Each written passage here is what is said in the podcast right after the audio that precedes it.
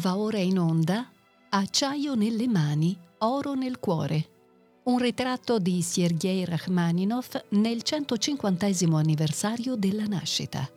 A cura di Francesco Di Laghi. Quinta trasmissione. Gli anni di Dresda.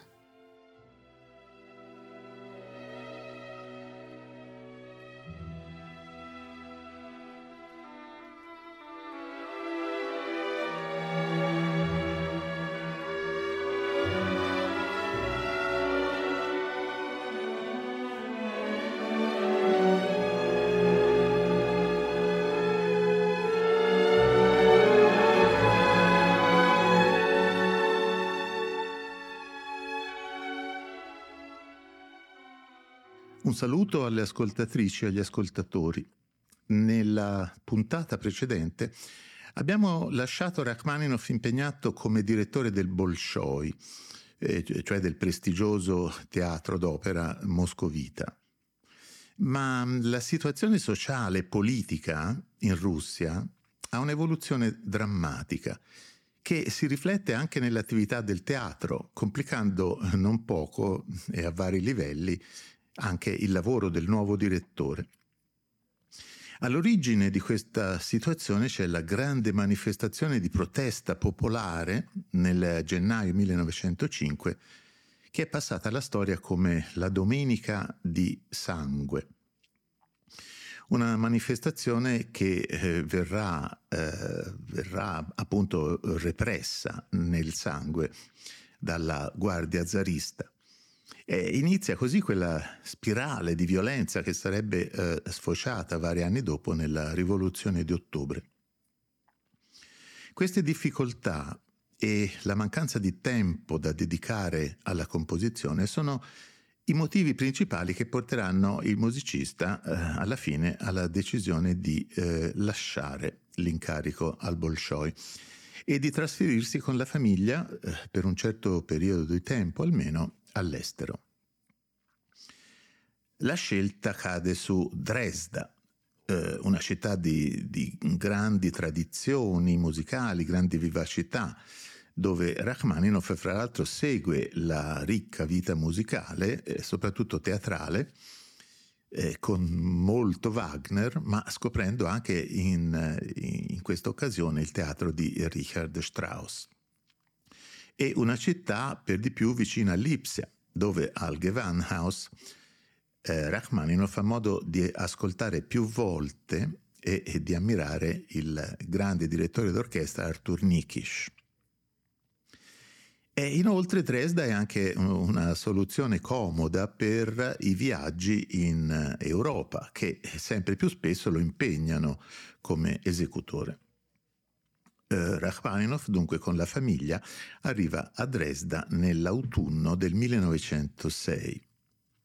Adesso, nella quiete di una comoda e tranquilla villetta nel verde, il musicista è libero di riprendere finalmente il suo lavoro di compositore e lo fa alla grande, realizzando fra l'altro due importanti lavori orchestrali e cioè, dopo il trauma della sua sfortunata prima sinfonia, arriva una nuova eh, sinfonia, appunto la seconda, l'opera 27, e inoltre un poema sinfonico, eh, L'isola dei morti, opera 29, poema sinfonico che eh, comunque sarà portato a compimento solo eh, un po' di tempo dopo, nel 1909.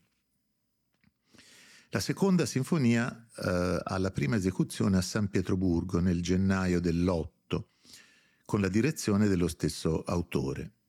E sarà questa la rivincita di Rachmaninoff dopo l'umiliazione di dieci anni prima. Articolata nei classici quattro movimenti, le dimensioni complessive di questa sinfonia sono comunque eh, imponenti, come, come sempre. La sua durata infatti sfiora eh, i 60 minuti. Ma per questa sinfonia l'autore non pensò mai a tagli per eh, ridimensionarla, come invece fece per vari altri suoi lavori di grandi dimensioni.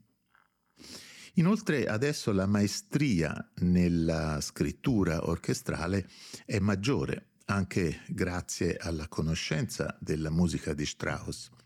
La narrazione si svolge con ampiezza, con, con una maggiore naturalezza, senza certi eh, squilibri che mh, potevano essere eh, notati nella precedente.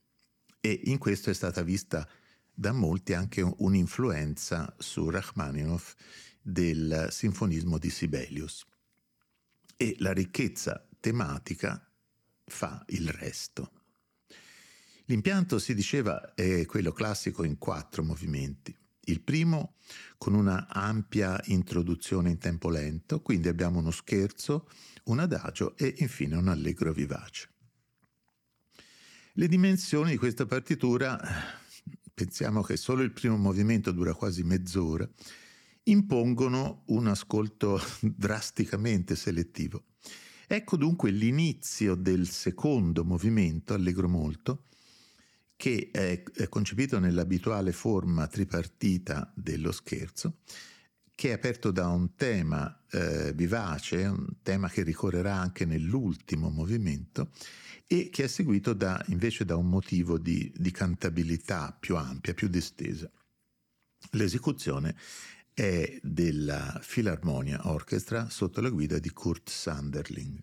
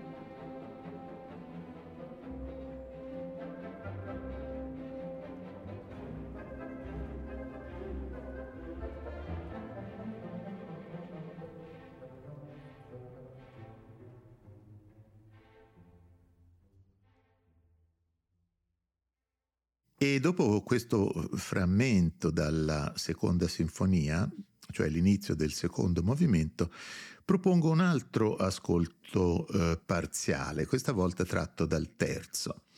E quindi l'inizio di nuovo eh, dell'adagio, che è una, una, grande pagina di spessore melodico molto intenso, con, con un bellissimo tema affidato in prima battuta al, al clarinetto, un tema malinconico, struggente, che eh, reca davvero quanto più non si può la cifra dell'autore. L'ascoltiamo ancora con la Filarmonia Orchestra diretta da Kurt Sanderling.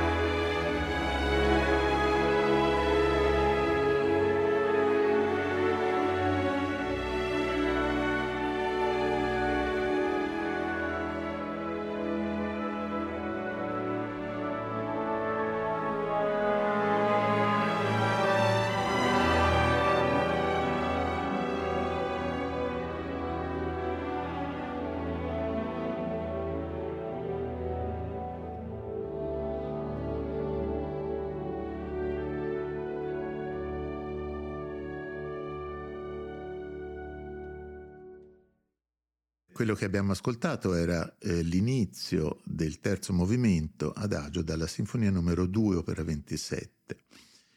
Eseguiva la Filarmonia Orchestra diretta da Kurt Sanderling. E l'altra composizione orchestrale, dicevamo, alla quale Rachmaninoff lavora a Dresda, cioè il poema sinfonico L'isola dei morti, è una, in realtà una delle pagine più note dell'autore.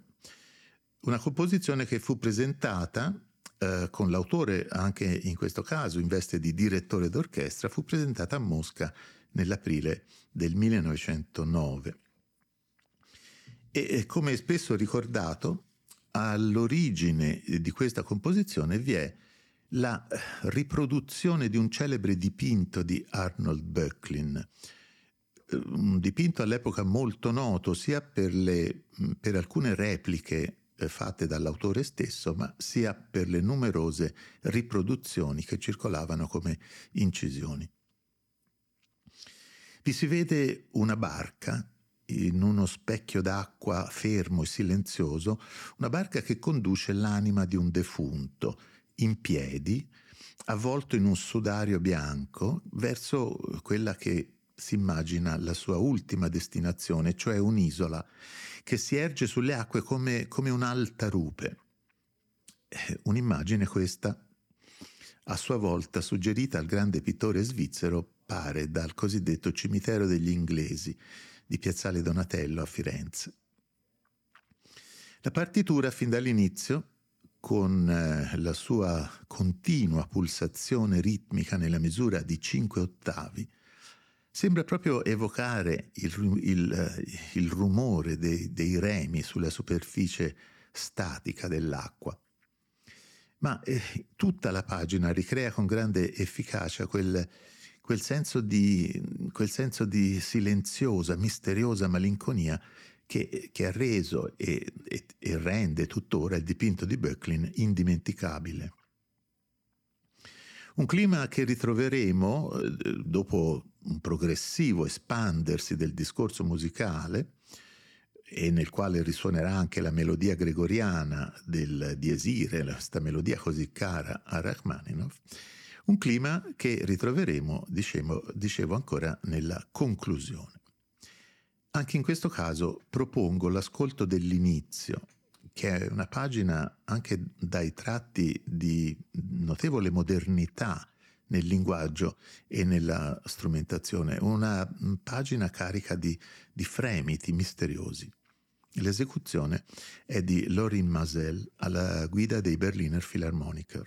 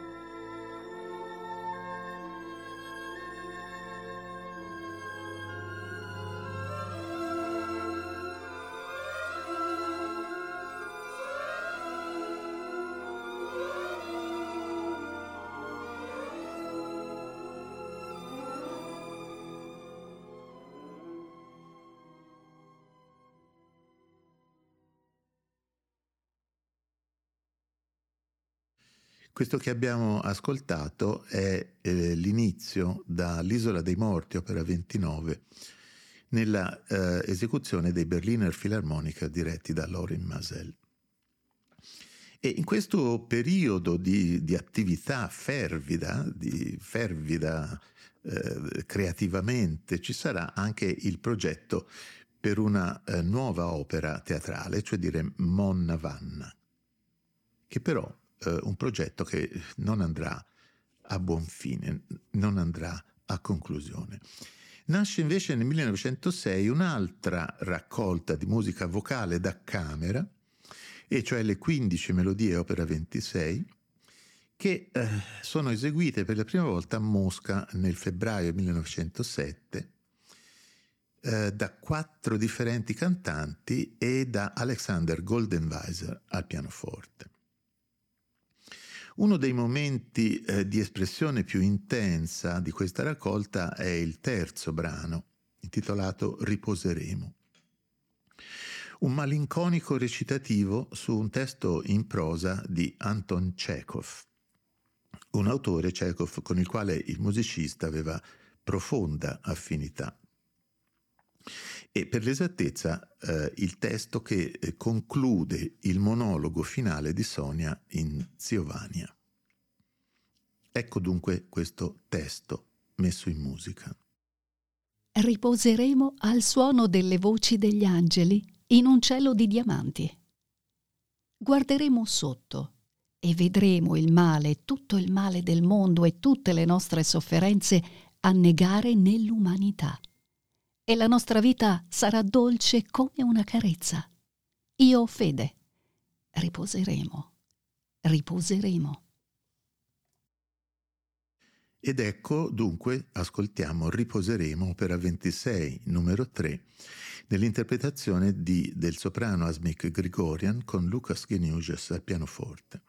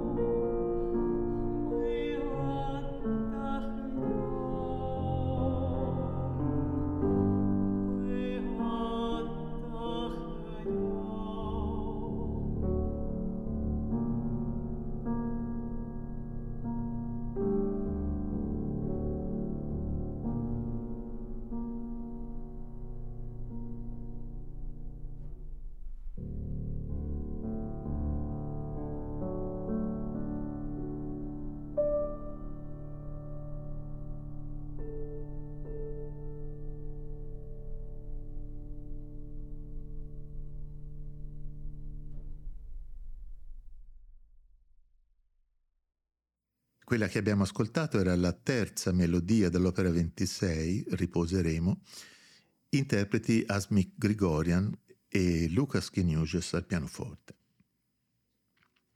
Ma naturalmente anche il pianoforte ha un posto importante in questi anni di Dresda. Nasce infatti la prima sonata per pianoforte, una composizione di ampio respiro e di concezione, diciamo, decisamente complessa. Si articola in tre movimenti, non in quattro, eh, secondo il modello abituale veloce, lento, eh, veloce, ma eh, nonostante eh, sia in tre movimenti ha una durata complessiva ancora una volta considerevole, cioè circa 40 minuti. Questo nuovo lavoro fu portato a termine nei primi mesi del 1907, ma eh, presentato in prima esecuzione a Mosca solo un anno dopo, cioè nell'ottobre dell'8, e non dall'autore, bensì da Konstantin Igumnov, un pianista che se ne era dimostrato entusiasta quando l'autore volle presentare eh, privatamente ad un gruppo di amici eh, questa composizione. Successivamente a questa sonata, eh, come spesso, eh, l'autore mh, mm, ci ripensò e sottopose questa partitura a una revisione all'inizio degli anni 30. E è molto interessante quello che scrive eh, lo stesso Rachmaninoff eh, a proposito di questa partitura, che eh, in effetti era stata abbastanza eh, poco considerata eh, rispetto ad altre sue eh, composizioni pianistiche e anche rispetto alla seconda sonata che vedrà la luce alcuni anni dopo. Scrive dunque eh, a proposito della prima eh, Rachmaninoff. Questo lavoro è naturalmente selvaggio e come infinito. L'idea base è costituita da due caratteri contrapposti che si richiamano ad un soggetto letterario, il Faust. Naturalmente non ho scritto una musica a programma nel vero senso della parola, anche se si comprenderà meglio il senso della sonata se si terrà presente tale soggetto. Nessuno si azzarderà mai ad eseguire tale lavoro perché è troppo difficile, lungo e discontinuo sul piano musicale. Sono stato tentato di trarne una sinfonia, ma questo proposito si è rivelato impossibile, poiché il motivo è tipicamente pianistico. Questa dichiarazione sul riferimento al Faust eh, rende abbastanza esplicito il rapporto ideale che eh, avvicina questa prima sonata alla sonata di Liszt. Propongo l'ascolto del secondo movimento, lento, che è una pagina densa, anche moderna nel linguaggio armonico. Mm, l'inizio potrebbe ricordare certe atmosfere rarefatte di Debussy, ma eh, autore che peraltro Rachmaninoff non amava affatto. E una pagina dai complessi intrecci polifonici, pur nella sua apparente semplicità. Ascoltiamo dunque il secondo movimento, lento, nella esecuzione del pianista Sergio Fiorentino.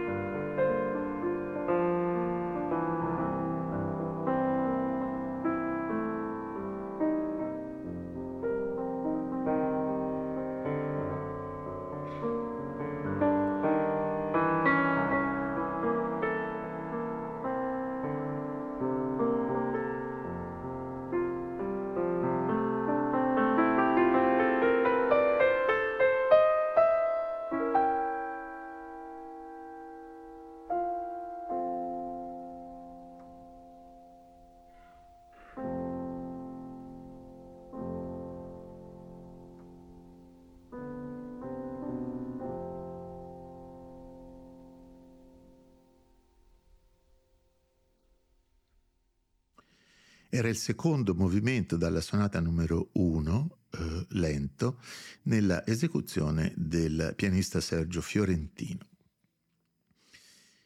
E alla poca fortuna della prima sonata fa riscontro la grande fortuna oggi del terzo concerto per pianoforte e orchestra. Terzo concerto che l'autore compone in tempi abbastanza rapidi nel 1909 e che studia in tempi ancora più rapidi in vista della sua prima lunga tournée negli Stati Uniti. Infatti lo avrebbe presentato il terzo concerto in prima esecuzione a New York nel novembre di quell'anno. In questa tournée eh, si presenterà dunque eh, come pianista nel terzo concerto, ma anche come direttore d'orchestra nel poema sinfonico L'isola dei morti, che abbiamo da poco ricordato. Il concerto per pianoforte riceve un successo, possiamo dire, più di stima, non dunque quanto il precedente, e eh, in fondo sarà così anche nelle successive esecuzioni in Europa. Poche settimane dopo, la prima lo eseguirà di nuovo con la New York Philharmonic, con la direzione niente di meno che di Gustav Mahler. Ma in tempi più recenti questo terzo concerto è diventato un po' un'icona, soprattutto per un pubblico più giovane, oltre che per gli studenti di pianoforte che sembrano anche loro preferirlo decisamente al secondo. E questo perché? Forse anche in virtù di un film che ha avuto larga circolazione, Shine, un film nel quale si parla del grande stress e delle nevrosi che lo studio di questo pezzo di difficoltà eh, tecnica davvero estrema procurava al giovane pianista australiano David Helfgott, una figura peraltro reale, tuttora in attività. Nevrosi naturalmente legate anche a dinamiche personali più complesse. Di fatto questo terzo concerto eh, non presenta la stessa dovizia di temi memorabili e così eh, retoricamente convincenti e coinvolgenti come nel secondo. Ha una struttura formale tutto sommato tradizionale, uno sviluppo tematico relativamente limitato e produce un impatto sul pubblico forse meno diretto, meno eh, viscerale. Resta naturalmente una partitura di grande qualità, con una cura per la parte orchestrale, per la strumentazione davvero ammirevoli. Il primo movimento si basa su due temi principali, il primo dei quali, eh, che è di una disarmante quanto affascinante semplicità, è esposto subito all'inizio dal pianoforte. Ma verso la fine il solista si lancia in una, in una gra- grande, ardua cadenza, della quale lo stesso autore prevede due diverse versioni. Il secondo movimento è un intermezzo, in tempo adagio, e il terzo finale alla breve gli succede senza interruzione di continuità. Entrambi i due ultimi movimenti poi eh, recuperano anche alcuni elementi del materiale tematico del primo movimento. Di questo terzo concetto abbiamo una discografia davvero vastissima, ma darei la precedenza ancora una volta alla testimonianza di Rachmaninoff solista nella registrazione del 1939 con l'orchestra di Filadelfia diretta da Eugene Ormandy. E da questa eh, storica registrazione propongo l'ascolto del primo movimento, Allegro non tanto.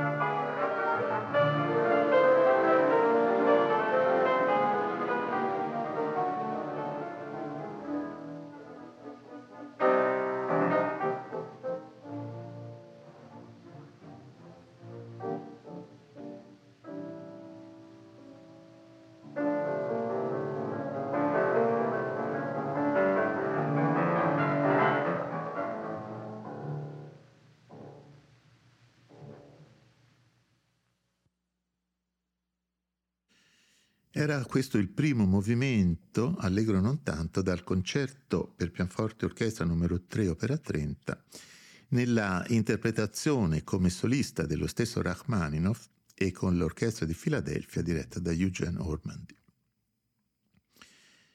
Ma ben presto eh, la nostalgia della propria terra e in particolare eh, della amata residenza di campagna a Ivanovka, quel rifugio dove il musicista trovava la tranquillità e l'atmosfera migliore per lavorare, tutto questo si fece più forte. Così nel febbraio 1910 la famiglia lascia definitivamente Dresda per tornare a stabilirsi in Russia. Rachmaninoff è un musicista ormai di rilievo internazionale e la stagione che inizia lo vedrà impegnato oltre che come direttore orchestra e acclamato pianista anche con eh, alcune delle sue composizioni di maggior rilievo, composizioni che vedremo e ascolteremo anche eh, sorprendenti rispetto all'immagine più comune, più convenzionale di questo compositore. E questo sarà appunto l'argomento della prossima puntata alla quale do senz'altro appuntamento. Un cordiale saluto alle ascoltatrici e agli ascoltatori da Francesco Di Laghi.